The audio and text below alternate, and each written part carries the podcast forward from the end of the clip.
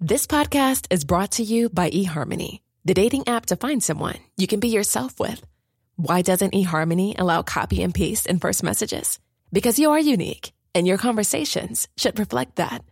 eHarmony wants you to find someone who will get you. How are you going to know who gets you? If people send you the same generic conversation starters, they message everyone else.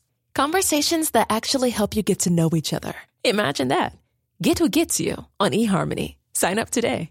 Hey, I'm Ryan Reynolds. At Mint Mobile, we like to do the opposite of what Big Wireless does. They charge you a lot, we charge you a little. So naturally, when they announced they'd be raising their prices due to inflation, we decided to deflate our prices due to not hating you. That's right. We're cutting the price of Mint Unlimited from thirty dollars a month to just fifteen dollars a month. Give it a try at mintmobile.com slash switch. forty-five dollars up front for three months plus taxes and fees. Promo rate for new customers for limited time. Unlimited more than forty gigabytes per month slows. Full terms at mint mobile dot com.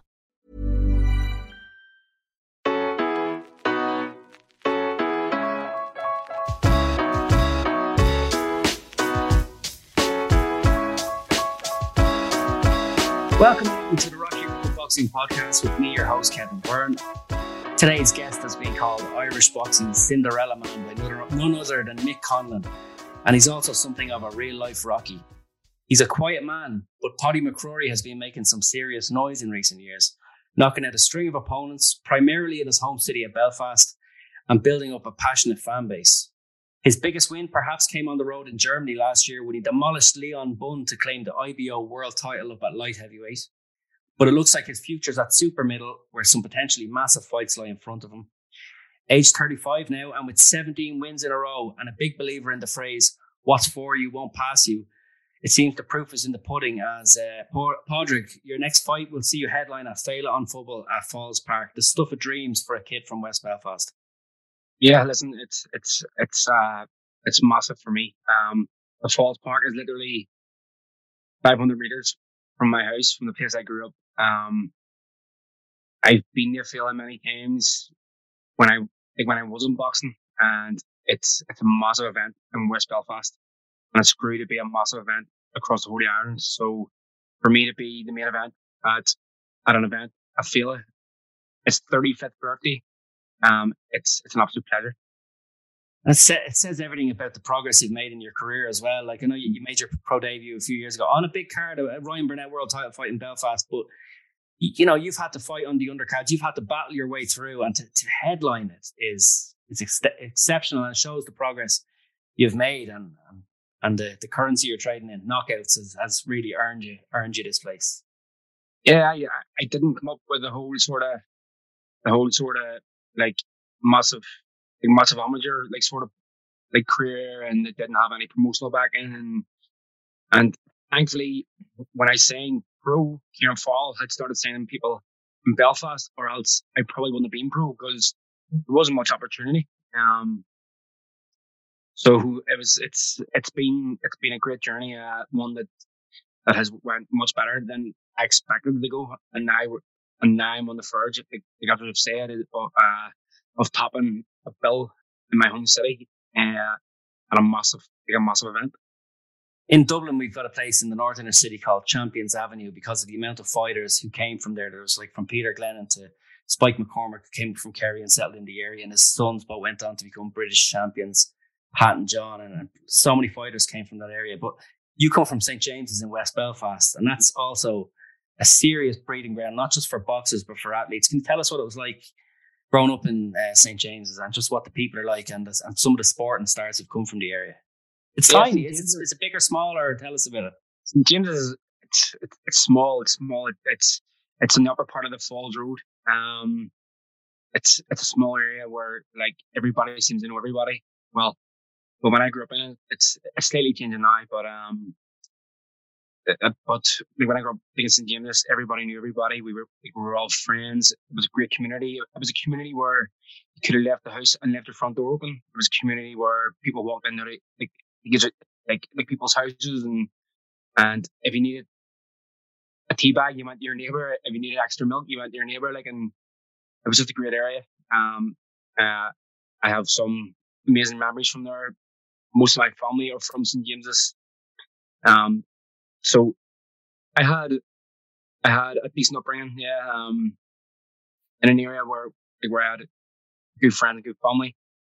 Uh, but but as you say, in terms of fighting, the generation like I came up in, we we had maybe the three of us was was me, Dee Walsh, and Ray Dalton, who all done fairly well in boxing. Um, before that, we had there was a guy called Carton who got a, a medal in the Commonwealth Games. He lived. His his family lived a couple of doors away from me. He unfortunately lost his life to suicide. Um, it's it's it's something that always stuck with me because I knew that he was a boxer. Um, but yeah, it's it, Saint James's is is known to be be a loving, passionate area. So he was an early hero hero of yours, Bisto, and that's tragic how he lost his life to suicide, an epidemic which obviously had struck Belfast more harshly than most cities in in Ireland and the U K. Mm-hmm. Um, did, was was he a fighter who inspired you and Dee Walsh and Rory Dalton, like as you were kids? Yeah, so like, so I didn't really hear or know about him until I started boxing myself, and then you started to hear boxing stories, and, and then you heard about Mister Carton, who was friends with with a guy I got to know in Shamie Deeds as well, and Shamie always spoke about him like fairly highly, and and said that he was like really talented. So when I heard about him, I started to ask more questions, um, and. And from what I gather, uh, he was he was a great fighter, um, and he was a proud Saint James's man as well, from what I hear. So, yeah, definitely a person that that like I look up to, sort of. Um, he was a boxer from my community. He went to the Commonwealth Games. He got a medal, and it was stuff like like that that that kind of made me like want to do it more. And um, was boxing your first choice as a sport? Because I know that Saint James has a good football team as well. And like, yeah, I, were you interested in G A A as well, or what was, what was I, your choice? I played them all. I I played for Saint James's Swifts. Uh, I played for a couple of other teams. I actually played sort of like semi-professional level. Um, I played G A A for my local club, Medi O'Donnells. We won two junior championships. Got about three or four promotions and stuff like so. I. I was involved in sports. Like I've, like I've always loved sports. Boxing's probably the one that I was the best at. Um, but up until I signed pro, I probably wasn't overly dedicated to any of them. Um, I, I, t- I tended to have a bit of a lazy personality like growing up. Uh, but I had kids and it, they changed me. Yeah, and, and is what's Belfast like growing up for your kids now, like compared to the Belfast you grew, grew up in? Because like even, you know, one of the greatest Belfast fighters, he's, you know, kind of our age, he's like Carl Frampton. He's uh, he speaks of seeing a local guy, Glenn Glenn Branagh, killed by a pipe bomb just one hundred yards from his house, and that's, you know, up in North Belfast. And did you grow up in the shadow of the remnants of the Troubles? Did it affect your life in any way? Or yeah, we so Saint James's, it's in so. It's on an interface, so it's actually uh, attached. So it's the Donegal Road, runs down past Saint James's, and then the back end of it is on Sandy Row, and like the village area, which were Lewis Crocker from actually. So yeah, like around sort of always like, like July time, there was always sort of riots, and there was there was like a bit of like vigilantes in the area and stuff like, and trying to like like in our eyes, they were protecting our area from getting attacked. And And then all the younger generation, them went out and started grabbing the kind of parks in there. Um, so yeah, we like we grew up sort of during during a stage where there was still tension, but it it hasn't happened in a long time, which is I think which is great to see. Now I I moved out of Saint James's now eight or nine years, um, but my mum's still there, my uncle and stuff. Like they're all still living down there, um, so like I'm always in it. But yes, we we, we grew up in in a place where where ratting was normal. Yeah, and I'm sure on the other side it was the same for like the likes of Lewis Crocker, and he was a couple of years younger than you. But for like yeah, yeah. Sandy Row, the same thing, like uh, just on the other side of the line. And and little did you know that years later, Lewis Crocker would become one of your stablemates and uh, sparring partners and stuff as well. So and Joe Hillerby, like he's probably uh, about the same age as me, so. Like, for all I know, me and him probably could have ran it. Yeah. You fought Big Joe, did you? I I fought him as an amateur, yeah. Yeah, I fought him as an amateur. What was that like for a guy from a nationalist area fighting a guy from a, a more unionist area? Like, did you did you bring your own sets of fans? Was there ever any tension? Because boxing is the great, you know, brings people together in Belfast, doesn't it? And all around the country. Uh, the, the actual fight happened very close to Sandy Row, so it, it was a wee bit like the ring was in the middle, and like one half was maybe like like the Sandy Row like crowd, and the other half like was my crowd. So it, it was a wee bit of like there was no trouble, but it was it was. There was like a bit of tension in the air, and and and and uh, and when I was coming through, and uh, like the youth, like the youth setup, Joe, Joe was amazing. Joe was friggin' four-nation champion and like multiple Irish champion. So I took a break and he came back, and I was kind of shit. I'm fighting Joe Hillerby, like, and yeah, it was it was it was interesting, but but there was no trouble. You were motivated to win that one. Then how did you get on against Joe? Yeah, I I I got a fourth round stoppage, so I. That was back when it was four twos, a long, long time ago. Your nickname, the Hammer, now in the professionals, was it always something that you could bring? Was it always something that you knew early on in your days boxing, even as a kid? I have a little bit something. I have something a little bit different here, because you kind of know, don't you, when you connect with your opponents, you can you can cause hurt. Yeah, and like it was so the, like the name just came like like as an accident. There were, there was a local like youth worker that came to watch. I was, so there was about fifteen of us all boxed from Saint James's, and we all boxed in Saint Angus under Frankie McCourt. Um, and he came to watch like this club show, but he wrote like a like a newsletter for the like for the area, and it got posted around all the doors. And he, he, called, he I read it. Yeah, he called you the Hammer in it. It's a pamphlet from about oh five, oh six or years ago. Yeah, anyway. Exactly, many years ago. And he gave us all nicknames, and and, and I got the Hammer. And as I got older, it, it can't it can't work because. I, like I ended up, I started hurting people. So yeah, it's it's a good name, and, and my friend, my friends now that like they phone me and say, "Well, the Hammer," and I be like, "Oh, what's up?" um, you mentioned Frankie McCourt there. Obviously, um, it is uh, the, the great Jim McCourt, a West Belfast icon, not not just West Belfast, an Irish icon, and all of Belfast, and even in uh, the home nations per se, and a world world amateur boxing icon. As uh, as died age seventy-nine. You knew Jim? Yeah, we knew Jim. Jim spent many times in the one with us. Jim is obviously uncle of Frankie and uncle of Jimmy McConville, who who was also a coach um, in Saint Angus. And, and and then we moved on, actually. And Frankie came with us. Um, but as we say about, about like role models and stuff, hearing the stories about Jim, it, it definitely motivated me, and it motivated, I know it motivated Dee Walsh and Ray Dalton. We always heard stories of him being the, like the greatest Irish amateur, um, and he told us some stories about about fighting around the world, and I think he might have fought Ken Buchanan, maybe was it, or one of the Jim Watt maybe or something along the lines. It was one of the famous Scottish guys, or was about the same same age as him, and I think they fought a couple of times. But he he he always spoke about the Russians and stuff, um, and his time. Like when he lost his fingers and he went to Tokyo. Um, so yeah, he, he, he was a great storyteller. Um, and I heard about his death yesterday, and the first thing I done was I texted Frankie and said, I'm, I'm sorry to hear about Jim, because I know he was Frankie's hero. Um, Frankie played a big role in, in me and Dee and Rory's sort of like early life. As we say, boxing is a sport where, where your coach, you spend it. If, If you're half decent, you spend so much time with your coach. It, it becomes like a father figure, and and and and and that's the way Frankie was for me. And I know Jim McCourt was his hero, so so it, it was. Uh, I knew that like, Frankie would take that bat.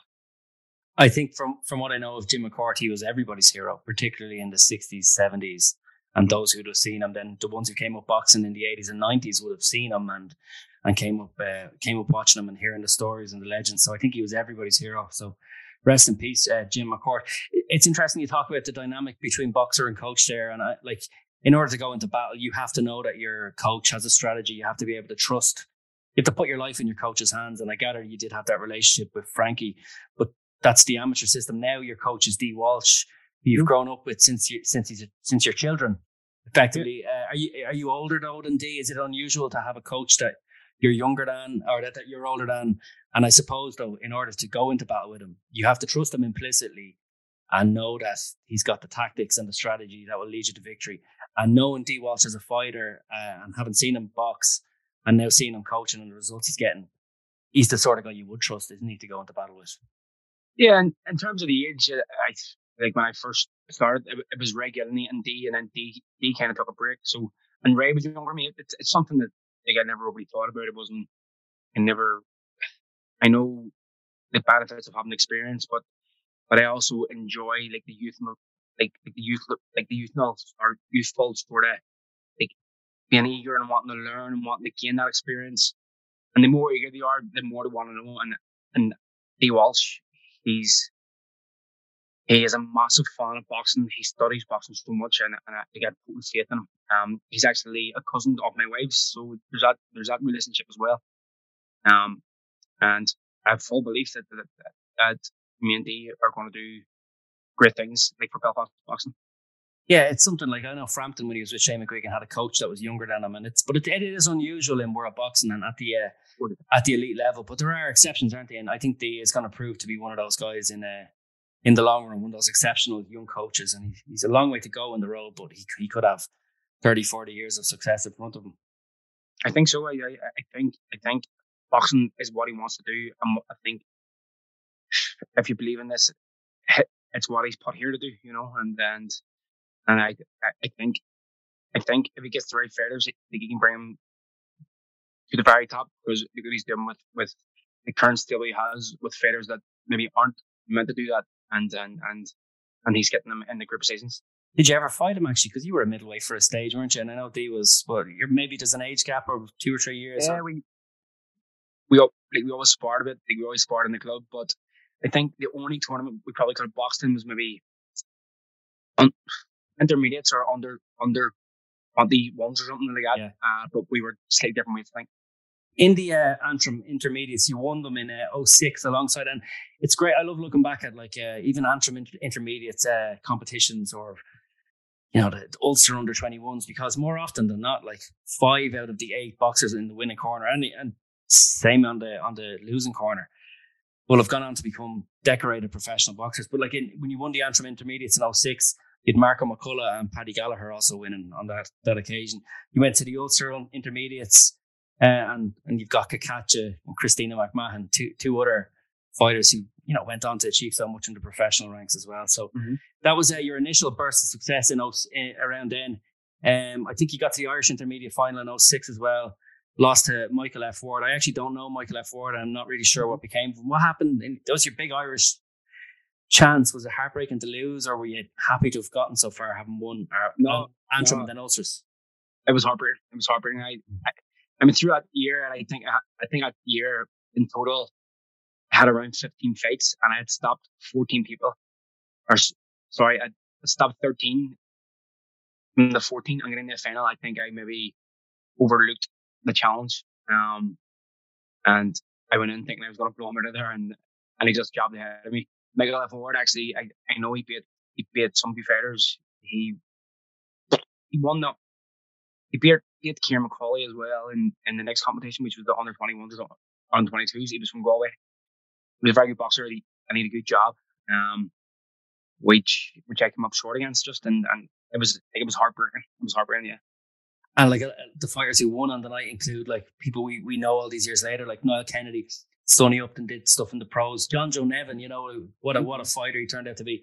Michael McLaughlin went to be a pro in uh, in Boston, and, and Donald Ward, you know, won multiple amateur tournaments and was going to turn pro. Was a guest on the show last I year. But, Donald well, I think. Yeah, mm-hmm. Very good, a good fighter in his day. Yeah, absolutely. But you seem to take a break, and you, you what did you do in your You you kind of rose back to prominence about twenty fourteen, so we're talking about like a serious gap there between oh eight and fourteen of of not really much activity for you in boxing. Did you just get swallowed up in life, or what happened? Yeah, listen, it's just I, people always ask me this, and I never really done anything. I, I it was like I trained a bit here and there, and I, like I always wanted to box, but I, but I never never really got fit enough, and and um. I played a bit of football here and there, and played Gill. And I, as I say, I jumped about clubs and boxing. I, I boxed in so many clubs, mates. I like I still get flagged about that. Um, but and a, a few fights here and there, but not in competition, I don't think. Uh, but I didn't really do anything. I did. It, it didn't. It, it didn't. Like, I wasn't a partier. I wasn't in the drugs. I wasn't like I had. A, like I was in a steady relationship. I would, like it wasn't like it was like run the boat chasing or nothing like that. You know what I mean? Like so. I don't know. I, I, there's no real answer to it. Yeah. Well, you say you you were a semi-pro footballer, like so. You, maybe you were spending time playing football as well. Yeah. Yeah, but, but like, I never took it that serious. No. Did you play against many uh, many well-known footballers in your time? No, I, I played for a team called Sport Leisure. We played in a league, the Championship Two. Um, and if I, if I'm too, like, like really honest, I wasn't good enough to get the this like the start of a game. So I I, I kind of I dropped back down, and, and that's when I re-signed for Saint James's Swifts. Um, her and I doing like fairly well. So um, yeah, I, again, I, I never took anything like overly serious. Yeah, the love life you took seriously. You've three kids later, but we'll get to that. And uh, we'll get to that. Did you have a career path for yourself? I know you're working um, in the last couple of years. You've been working as personal trainer, gym instructor, and stuff like that. And that seems to have become a burgeoning career. Did you have a different career plan back then? I remember Ireland back then. Everybody was getting into trades, weren't they? Picking. Um, yeah, I, I I done a bit of getting decorating, and, and then my uncle, he owned a tarmac firm, and I went out with him for a bit. My other uncle owned a roofing firm, and and I went like I went and done a bit of that, and then I get in the like sports shop and stuff. Um, but I, I never in school again. My personal I like then like my personality was quite sort of laid back and, and didn't take like anything overly serious, which which I wouldn't advise anybody to do. I I, I would always encourage to to get the best out of education as you can, because like it can have a knock on effect like like in your later life. Yeah. Yeah. Knuckle down, kids. What was I going to say though? So we'll get to your professional career now in a minute, and it's, it's obviously been outstanding so far, but it's given you a platform to uh, speak out with confidence on certain issues that maybe would have been difficult to speak out on uh, in recent history, really. So, you know, last year, or quite recently, you spoke out about the fact that you had a, a speech impediment, and you were you were confident enough to go out and speak about it. And what was it that inspired you um, to do so? There was a footballer, wasn't there, who gave an interview, and it was quite yeah, refreshing I, to see. Mm-hmm. Yeah, there was a, a footballer who played in the English Championship, which is it's, he's a massive profile, and and uh, and to see him like come on and speak, it was uh, it was quite it was inspirational like to me. So it, so then I thought, you know what? My profile is, is, is much smaller than his, but locally, I'm building a bit of a, a bit of a fan base, if you want to call it that. I, I don't like to call people fans, but um, and I'm starting to notice that like the younger kids and stuff, like, are starting to notice me. So I thought if if I can have that effect on one kid who's pro- who's probably or was in the same position as I was, then I'm very happy to speak out. I, I hope I can give one person the confidence that. Or the the sort of like the ability to, because I, I know my speech impediment, and like in terms of school, as we spoke about like a minute ago, it definitely held me back. Like I like I would have never asked asked for extra help. I would have been reserved. I would have like hated it in school. Like there was parts we had to stand up and read out paragraphs and stuff. I like it, they were like bringing stuff and nightmares for me. Like um, but if if me speaking out about that can it can help the kids that kind of be more accepted, then I'm very happy to speak with. What did it do for your, your self-esteem, I suppose, as a kid? Like, because obviously fight, fighters are idolized, aren't they? If you're a boxer you, in Belfast or anywhere really in the world, you get status. And if you're a top, a top sportsman, great Gaelic footballer, soccer player, you do get people, people, that leads to popularity effectively. But then you've got the speech impediment. Is it affecting your, your self-esteem? Yeah, that, yeah, yeah, yeah. Like, so to say, in school, like I, and to, I went to a school called Corpus Christi, and anybody that knows of it knows that it, it's a fairly rough school. Like it was, it was, uh, it, it was in the heart of West Belfast, and and and um, as I say, like I had a lot of friends there as well, but there was also people there that that like weren't so nice, um, and and I got the odd sort of remark. But thankfully, I started boxing at fourteen, and um, and people started like to hear about me then. Yeah, and and kind of like, like the sly remarks stopped. Yeah, yeah, you, you take your chances if you, you slag off the hammer, I'd say as well. But uh, and have you noticed uh, have you noticed an uptake from local kids? Has anyone been in touch, like uh, even privately, and said, "Listen, thanks for speaking out about this because it's it's helped my son or it's helped my daughter who has this issue"? It's been more. It's been more like people around my own age and like a bit older, you know, like who like have reached out and spoke about their own experiences. There's been a, one or two parents that have spoke about. about their kids and and they showed their kids that uh that that here Pódraig McCrory's and he's and he's a big boxer and stuff and all that sort of stuff and and he's the same as you, like, you know, just so yeah, I I definitely got good feedback from that. Um, and and and it's something that I'll look at maybe exploring a bit more after boxing. Yeah, absolutely. And there's a lot of positive work you can do in that field, I'm sure.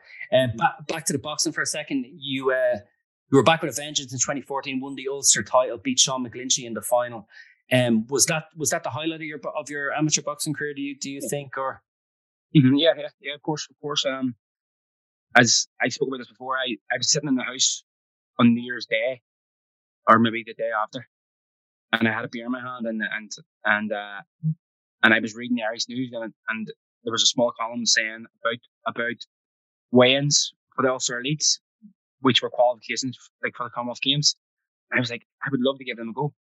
So, but they were like only like twenty, twenty-seven days or twenty-six days away.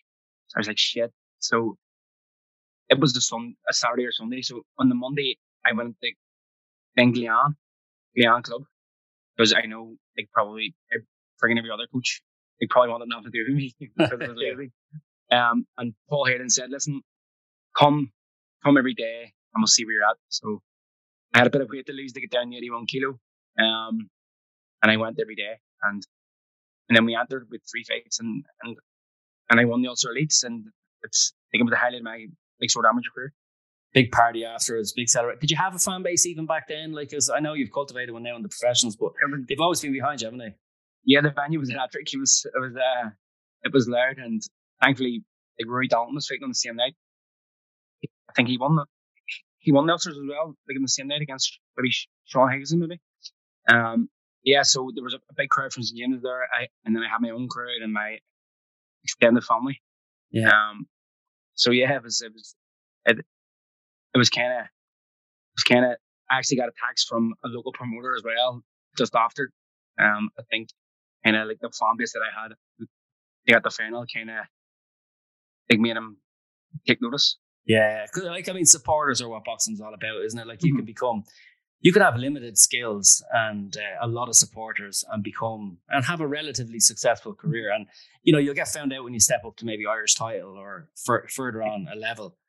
But that can be a glorious little career if you, if you are lacking in talent. Your supporters can get a great couple of nights out. Um, you'll be a local legend and all that. So.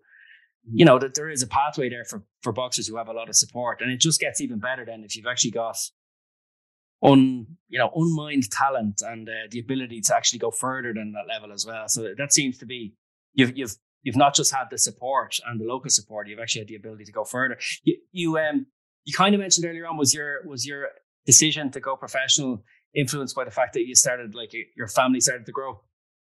Yeah, so uh, I was I was due to get married in the March and Kieran had come over. And I I just, I signed pro just before I went away to get married. But getting married, it was always like our plan, like to have kids. So my wife, she was, so she is six days younger than me. So her birthday's coming up soon.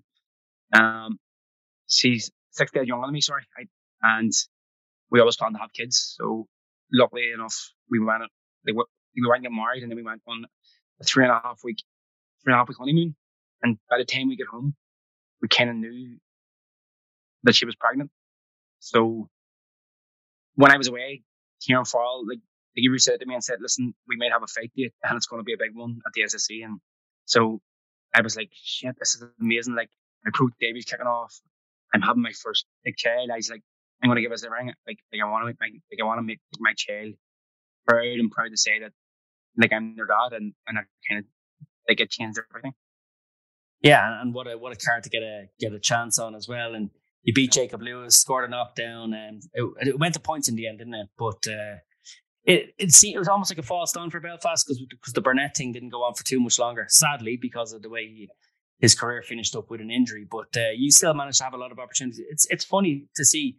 It's not funny, but it's it's interesting to see that of your seventeen fights today, fifteen have been in Belfast. There's very few fighters who've had such an opportunity to fight in their in their home city and uh, treat their supporters to so many so many home nights. Yeah, um, my first night, like the first show, I sold thirty grand of tickets. Like it was, it was massive. I, I was on second, and and it, there was like two hundred and fifty people up in the corner, and and they made it, like crazy noise.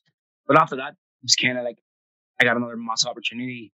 I thought I was fighting on the Carl Frampton big bill uh, on the twenty-ninth of July against Gutierrez, who then fell in the shower, and I was kind of like, like boxing shit. I did yeah. a lot, like, what's this about? But then, again, knowing that I was going to be a father, I was kind of like, I'll keep tracking away. And then I had another few fights fall through, and and, and then it was a stage, it was a stage where I was kind of, I was really in limbo because Cairn was based in Manchester, and and. And we were struggling to get opportunities, and then I had to beg, I had to beg to get on a few shows, which I eventually got on, and, I, and then I scored a massive knockout, which kind of it, it kickstarted like my career. The Manny Beake uh, knockout uh, yeah. to go three and zero, yeah, because Carl Frampton writes about you in the newspaper and uh, mm-hmm. says, "Watch this guy. This is a sensational knockout." Did that did that change things for you? Did that start to open doors? Yeah, yeah, yeah. Uh, as, as I say, I, I was struggling to get on shows. I I, I was kind of, kind of like calling in favors, not uh, like e- even to get on the Frampton card. Then, like the gym I worked in was owned by a guy called Jim Conlan, and Jim would would be friendly with Frampton, so he, he was the one that got me on that card. Like, and and then uh, obviously the rest is history. But then, yeah, I I was kind of like begging and hoping to get on cards, selling tickets. The, my second fight, I I maybe didn't. Like just sold enough tickets to cover like the cost, and then um, my third fight was a wee bit more, and then from there, it, it, it kind of started. Like my career started like to take off. I, I get on the McCollum homecoming card. I done decent. I done like really good tickets then, and the, and then the opportunity started to come.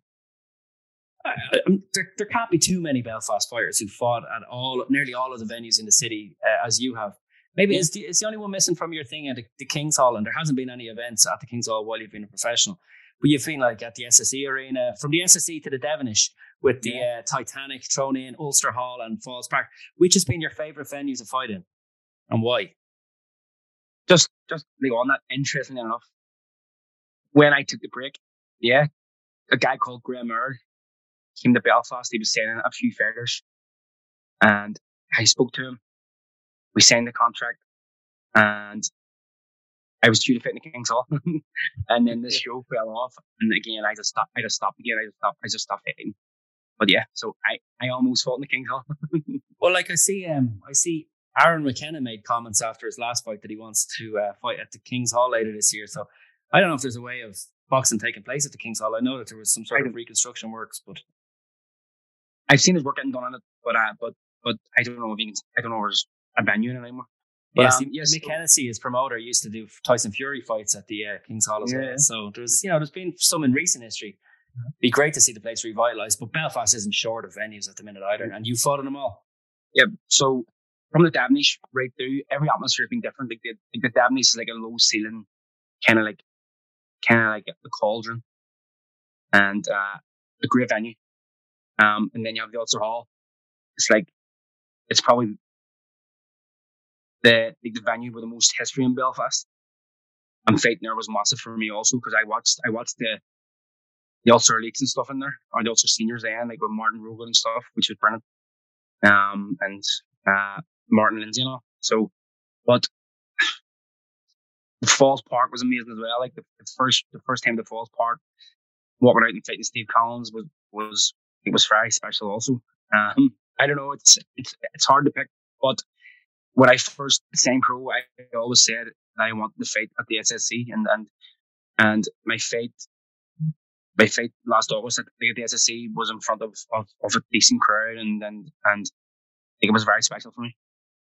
Yeah, um, I want to yeah I want to cut through some of your, your fights because like you've obviously you've won them all, and uh, of your seventeen fights, you've uh, you've nine K Os. It feels like more almost, but because they've all been, I suppose, more recently, and when the when the challenge has been bigger, that's when you've really delivered. Like, like going back to, so you fought Sean McGlinchey in twenty fourteen in the uh, in the Ulsters, and then you rematched them again in the professionals. And th- did that tell you something about your professional prospects and you were going places? And obviously then Steve Collins Junior for the Irish title. Uh, that's, I think, where people started to really take notice. Obviously, the Manny Beake uh, stoppage knockout did make people, you know, kind of raise the eyebrows. Well, that's a special knockout and it's gone around. But to do uh, McGlinchey and Collins, you were kind of cleaning house at that level in Ireland. Yeah, I, I think I think my sort of, I always hear people talking about them, about fighters, uh, like willing to take sort of like the All Irish fights, and I never hear my name mentioned. And I fought, I think I fought two very good Irish fighters, in Steve Collins and Sean McGlinchey. Uh, Sean McGlinchey was was was on twenty-four hours notice. Me and him were we were due to fight two journeymen on the same show, and I don't know what happened. I, I think it might have been set up, I don't know, but both journeymen couldn't fight, and I got a phone call late late in the evening. So we both went in, so I got a phone call late in the evening saying, listen, there's no fight for you, but if you want, you can fight Sean McGlinchey. So I was like, leave it with me, because I'd sparred Sean not long before that, and and like, like I knew, like I know, and I, I obviously fought him twice, so I knew it was a big risk, and and And then I was like, you know what, I'm gonna, I'll chance my arm. So I phoned up and says, okay, I'll fight Sean, but I'm keeping all all the ticket money. And they're like, whoa, whoa, no, no, no, you can't do that. But I got it for a fair chunk of it anyway. Um, and it was live on Box Nation, which is not going on, but I knew it was going to be on T V. So we both accepted the fight, and it was a great fight. And thankfully, I won on points. You think of like, do you think of the kids? Do you think, oh, it's worth it? Like, you know, I got to take a risk here, and this will this will pump, this will push me up the rankings, or is it just I need to I need yeah. to keep my career on track as well?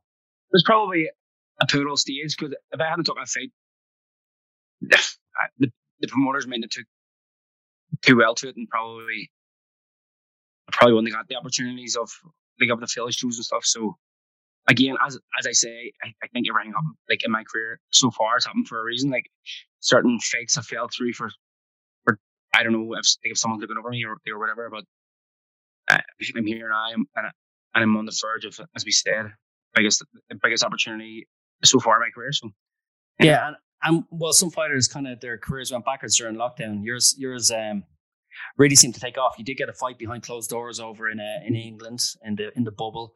And then when you came back to Belfast again, it was just uh, the string of knockouts started to really build. It was the, the Russian uh, Gorochkov, uh, or Gorakov, sorry, uh, Neves and Peruban uh, all in a row. And, you know, it was kind of five round, two round, five round. And mm-hmm. this was really, I suppose, the, the making of you. Um, or yeah. just maybe showing what you'd been really doing behind the scenes on a, on a world stage or on a bigger stage. Yeah, I think things started to explode. Um, and then even like, my win in England, like behind closed doors against Matty Allison, I, I think, I think he was gonna, he, he had just beat a guy who was fifteen and zero, and and then from that he had a massive win on on a matchroom card. So that win, now like it's aged well, um, and I get on well with it, I guess, as well also. But, he, uh, yeah, he he had a first round knockout in his previous fight, and then he suffered a first round knockout to you. Yeah, so there you go. Yeah, and and he beat Thomas Hart Whittaker on Thomas, on, yeah, on, and Jake Barton as well. Yeah, just looking yeah. at the box right here. So yeah, he's on a matchroom show. Yeah. So, so he, yeah, I listen. He, I, I, so I was over in his gym recently. He, I, listen, he's a great guy. He's like me. He has a, like a young family, and he's just trying to get fights. Um, but yeah, then I had Pierbon Neves, and I had Warkoff, and then and then obviously we slid on to the opportunity in Germany. Are you and even your supporters kind of pinching themselves at how big this is getting? Yeah, yeah. Listen, it, it's this this could lead, and almost has led to main event at Madison Square Garden, and and and like it's that's not me dreaming. Like it's it, it, I've been offered that. Like it's it's it's it's uh for me it's it's a bit surreal, but like but when I look at my own record and and look at like what I've been doing, like doing the people that's meant to have tested me at a certain level, like um it's it's it's it's starting to it's starting to take a bit of shape now, and it's it's it's starting to become a bit real that that I could potentially fight for or being a chance of being like the champion of the world. Yeah. You you, you won the I B O world title, uh, stepped up to light heavyweight, went to Germany and got that strap against uh, Leon Bunn. That was probably, I don't think you would have been the favourite to win that fight. Would you have? I suppose it was his, or maybe in your in your mind, but it was his show, wasn't it? His country, his place. You were brought over for yeah. your your unbeaten record, effectively, but you hadn't read the script. It was a really destructive performance. It's, probably, yeah. it's probably the first that I wasn't favouring. Um, well, no, sorry. Matty Allison was favoured over.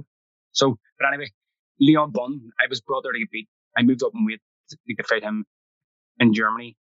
I looked at his record. I looked at him, he, and he was a great amateur as well. He, he, he had like, a lot of German titles and stuff. Um, was a man boxing here, like, like well known. He was their guy, like, and, and I was brought there, but we were, we were like sort of sneakily confident that we were going there like to do a job. Um, they, I suppose, like when we were offered the fight, they didn't know that that I was training to fight for the. For the E U title, um, and we were just about to announce a show for Galway, so they didn't know that.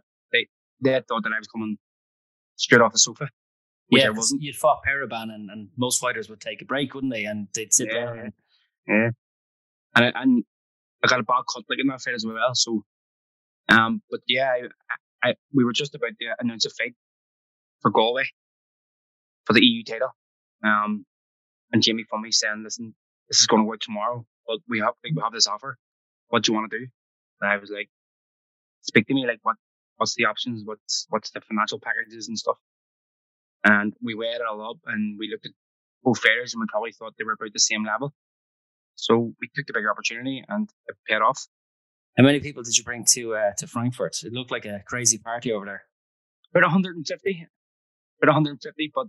It, it seemed about three hundred. Uh, I know Cameron Oy had brought a few.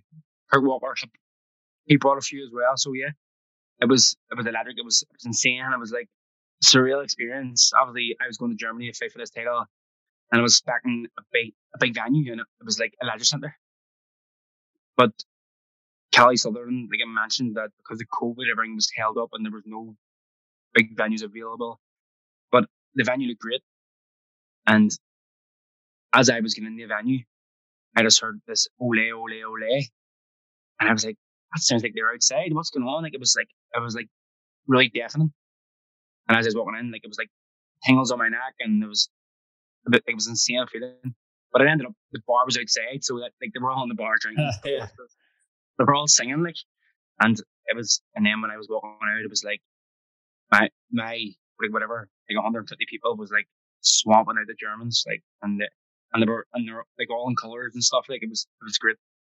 Yeah, because that was twenty twenty-two, and in the same year, like three Irish boxers won the I B O world title. It's not like the fifth belt, and uh, you know we're not going to pretend. I suppose it's, it's you're not the world champion. I, I mean, I, it's, it's something that I, I actually I went and met Kieran Fall yesterday, and he was like, "Don't ditch the belt, don't diss it."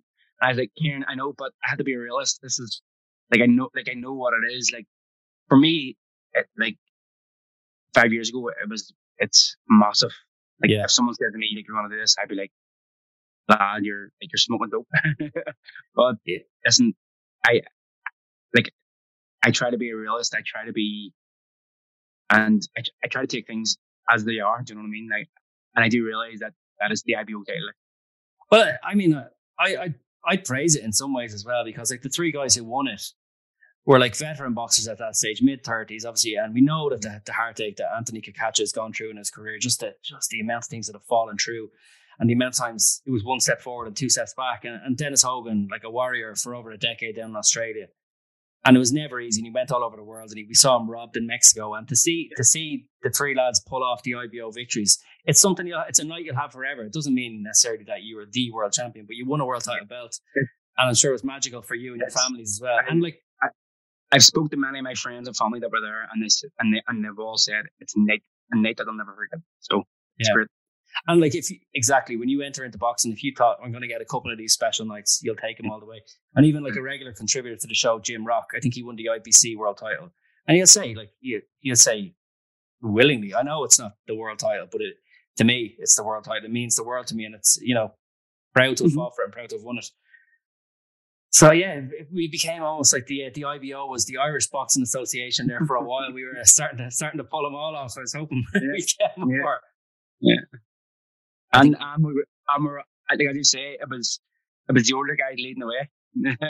Yeah, pretty much. Like, and uh, you you came back, and after, like, I suppose Bunn is Bunn is the highlight so far. And but after that, your your old knockout streak came to an end. You you fought very quickly again, but just was it because the opportunity to fight at the Odyssey?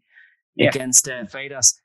I heard, and you can clear this up now, um, but did you did the did the money from fighting Bunn ever come through? Yeah, yeah, yeah. yeah. You did. That's pretty, very late, but yeah, yeah. Yeah, okay, that's good. But you take you take this opportunity then to fight again before Christmas against Vedas, uh, back at the Odyssey Arena. And most recently I saw you in action against uh, Ramirez at the S S E Arena, taking ten rounds on the Michael Conlan show. Uh, I just want to ask you, on the Michael Conlan World Title show last time in Belfast, what was that experience like for you? Because I'm sure you sold an absolute rake of tickets. And because of the way the T V schedule was set up, you were actually put as the floating bout. And and also because Michael Conlan's fight was supposed to start early in order to for the T V schedules to work. And so boxing fans could, if they like, switch over to Billiam Smith against O'Coley or Wood Lara as well. Because for some baffling reason, the British Boxing Board of Control allowed three world title fights Three world title builds to take place on the same night, which is insane, really. Mm-hmm. Um, you're sitting backstage. What was that like for you as an experience? And and yeah. also then to throw in the two complications, uh, the stricken South African, Ludumo uh, Ludumo Lamati, is carried out of the ring on a stretcher, and just the concern from that ringside was palpable. And then Michael Conlan goes in for his world title fight, and the oxygen gets sucked out, sucked out of the room when he was stopped against um, the Mexican guy. So that must have been really difficult for you, sitting backstage, waiting to fight. I can't imagine, really. Yeah, it was. It was. Uh, outside of me being a, a boxing fan and and like wanting to watch Mick, because and like I'm a fan of Mick as well. I you can speak to, take the Jamie on this if you want. Like I I, I fought with Jamie all week. I I give him like I give him hell because I'd heard that I was going to be on after, and it was just uh, it was a slot that I didn't want. Like I'd sold six hundred tickets, like and and. and And and to know that I was going to be on after, I just thought it was it was a big it was a big opportunity missed for like for myself. Um, and and then like as you say, like being backstage and and hearing that Lamati, Le, yeah, Lamati, Ludumo Lamati, yeah, yeah, that like hearing that he, that he was like, like severely sick. Obviously, me with three kids, and my number one thing in life is my kids. Like, and and and knowing, and when something like that happens on on a show that you're meant to be on, like, you, like it obviously, like, it crossed my mind. I was like, really, like, really, like, what, what, what's, what's the point? Like, and why, why, like, you know? But and then I was backstage, and I was hitting the pause, and I knew it was it was, it was around three or four in mixed fight. And there was someone coming out, like in there, and he was like, yeah, yeah. First round was close, second round was close, whatever. And then, and then, there was, and then I think it was maybe round four, whatever. Lopez is starting to get on top here, like, and then here, Mick, the big stop was again about that. Like, I'm friends with Mick. I spent like the early camp with him. I spent four or five days in England, and and and it was it was it was kind of like like like a bubble had busted me, I, and and and then. Obviously, as I walked out and I turned right, I was walking past like Mick's changing room, and I seen some of his friends and family and whatever, and and it was, it was just like it was like an eerie atmosphere, and and and then as I get out, I heard my fans sing, and it kind of brought me back a wee bit. But seeing seeing like the venue more or less half empty, like it was it was it was it was a bit disappointing, because obviously for me, I I'm an entertainer. I, I try to be an entertainer, like and and. I live and fight off, off, off the crowd, and and and, and feeling feeling like, like the atmosphere in the air was, was just it was a strange feeling for myself. Yeah, because it's one thing to fight second fight of the night or first fight of the night. You know that there's not meant to be a crowd there, but to know that there was a crowd here only twenty minutes ago or something must be very mm-hmm. must make you very uneasy. Yeah, it's it's, it's strange, yeah. But I guess your payback is the headliner at the fall, at Falls Park, and it's not going to yeah. be. It's not going to be empty then. It's going to be uh, it's going to be incredible, I'm sure. Um, Mick, like you say, has called you the Cinderella man himself, and uh, we talked about, you know, potential fights for you down the line. Like, obviously, the biggest fight in the world everybody wants to have is Canelo mm-hmm. at super middleweight. Um, yeah. There's others around there as well. There's David Morrell has a has a W B A world title. I've heard your name associated with him. Yeah, I'm sure there's other good fights that, that could be made. Jaime Munguia is always looking for opponents. Caleb Plant, that would put you right on the world title scene if you could, you know, get a fight with the likes of him. Yeah. You were talking about um, potential fight at Madison Square Garden. I heard uh, Joe Smith Junior's name mentioned in that respect as well. You'd have to go back up to light heavy and stuff like that. But like, you need to keep winning, I suppose, and the world is your oyster. What's your ideal? Like, to lay it out, what's your ideal at this stage? Because you've probably already lived the dream. A, a friend of mine who knows you from Belfast, David Mohan, mentioned to me, and I'm sure it's not a secret, that when you started out as a as a professional boxer, you wanted to win the Irish title. Mm-hmm. Like, yeah, that's why I've never been the type of person to look too far ahead. Um, and when I first signed pro, I was like, if, if I win an Irish title, I'll, I'll like I feel like I've achieved something, um, and and that was my aim. I I'm still a fight for an Irish title, um, but not not to be disrespectful like towards that. But I, I do think I'm past that level now. Um, I ideally I I've seen a few in a few leaks about about who I'm fighting next and stuff, and I've seen a, a wee bit of a wee bit of negative sort of talk about that, and people saying. saying different things, but I, I I have tried to make these fights. I, I as I say, we we've been we, we we were trying to get like Falcao in a final eliminator for for the McConlan show, which fell through because Falcao then Falcao got the world title shot, um, which it was more or less done. Um, we spoke about fighting different fighters like Mark Heffron and so forth, which I think is good fights. Um, I just I know. I, I want to top the bill to feel it. I gotta get over that first, but I would love, I would love the fight for a world title. And obviously, like Canelo has them all wrapped up, but there, but there is some sanctioned bodies that, that have regular titles and are, or whatever you want to call them. Like, and unfortunately, if if Canelo is going to hold all the titles, like, and, and he's a superstar, they have to have something like for fighters to aim for. You know what I mean? If one guy has all the titles, it's it's it's a uh, It's it's an awkward situation. It's difficult, all right. Yeah, I suppose if one guy has a has all the titles and it's difficult to get that fight, you maybe you have to look at other. Well, I, I, that's down the line. I'm sure maybe then a good consolation would be to have the Madison Square Garden fight, or would yeah. you be willing to go up to light heavyweight maybe to pick out to try and win a title there, because that's not as locked down as a super middleweight or. Yeah, but but there's two guys that hold the titles there, isn't there? Like, it's, is it? Yeah, it's Bivol, Bivol and. and Batur- Baturbiev, isn't it? So Baturbiev, two, yeah. two yeah, killers as well. So yeah, yeah, and, and, and, and if I'm honest, they're far too big for me. So listen, as as you say, there's there's some obviously coming off the back of fighting Canelo, like you become an instant superstar, and and and the guys that you know fought him, like the Caleb Plant and stuff, realistically, like their face that can be made, because I've been number three, three or four, like with the W B A for for a long period of time, so. There has to there, there has to be a way for to get one of the, to get one of these guys and, and like in like the fight. Uh, obviously, at, at thirty-five, it'd be a big like trying to secure like my life as well, which which would be brilliant. But but ideally, I like I want to get the, the biggest fight possible. Yeah, are you thinking to yourself like you've got two more, three more years in it, or one? What, what's kind of on your mind for it? If you set a milestone, if you say three or four years, I, I would say probably not. Um, but I've been saying, I've been saying, I've been saying, like for the last three years, this is probably like my last medical, which is actually I'm actually due it now. Like, so, um, I don't know, I don't know. I, as, I, like as I say, I, I, I kind of try and take it like one fight at a time, and. It's it's grew and grew, and now we're we're here. We're main event the field and football.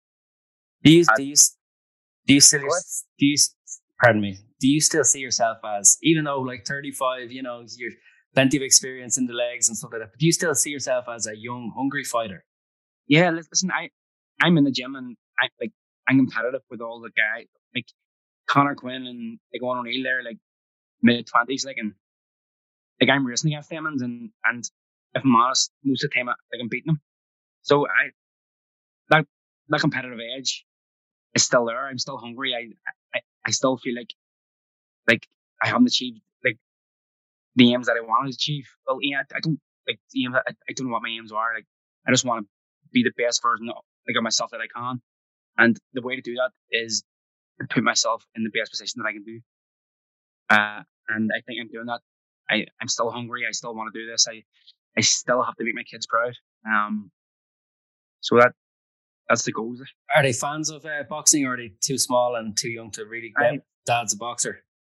My son, well, so my big girl's three, and, and she and she knows a bit because her school actually. So she goes to like like pre nursery, and my son is in primary one.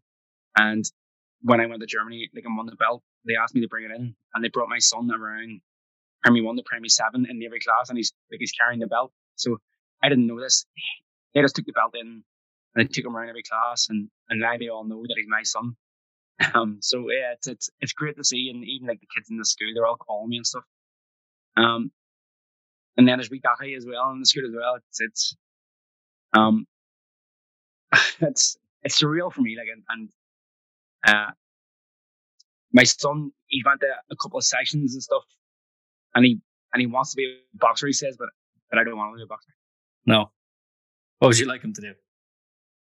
I would love him to be good at football, be a footballer. No, but education first. Um, I I I, I want him to get a good edu- a good education, and I know his mum, who is the brains of the family, um, like will make sure of that. So.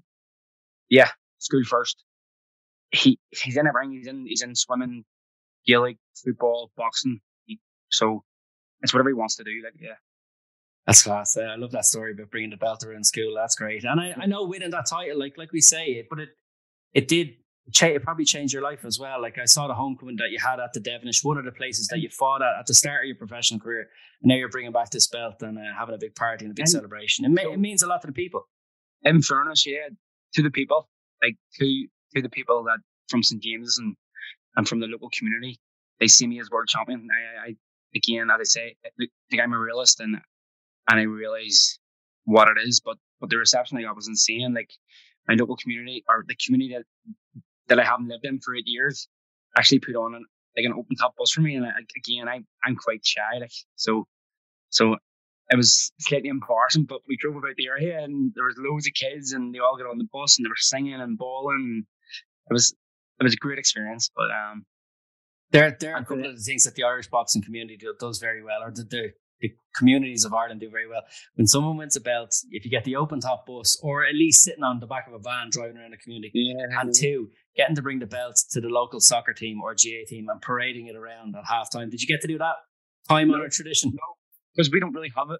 We don't really have a, a look like a local football team. There's like North Belfast, there's Cliftonville, who who I actually follow a bit. But um, in West Belfast, we, we don't really have a football team that would bring a, a crowd like that. Well, maybe when uh, they rebuild Paceman Park, you can bring it there. Bring it still have it. Yeah, yeah. Or or I might bring in the Kismet on Sunday because I'm going down. I'm going down to Meath Fianna. On the uh, in the Tailteann Cup, Tailteann Cup, yeah. Bring it. Get on the pitch at half time. I'm I'm I'm a massive I'm a massive like supporter of of local sports people. I, I like I really want to see people locally like do well, and, and, and to be honest, like the local community, like like like sports community, in terms of like social media and stuff, and and local support. Like I'd be friendly with a few guys from the Tyrone G A A team. I would speak now again with James McLean and stuff, and it's it's just solely through sports, through us all, like all being like small sports personalities, you know, like it's it's and the support that they've given me, like, it, like it's been great. Yeah, that's great to hear. And obviously James McLean won his one hundred cap there for Ireland yeah. during the week as well. And Irish legend, yeah, great for him. Mm-hmm. So look, um, I think we'll leave it there, Paddy. I, I'm delighted to have had you join us today on the Rocky Road. We've had you on the list for an awful long time. And it sounds like uh, your boxing career is just getting uh, growing from strength to strength and getting even more exciting with this headline occasion at Fallon Football. which hopefully results in a spectacular victory, and uh, who knows, the sky's the limit after that.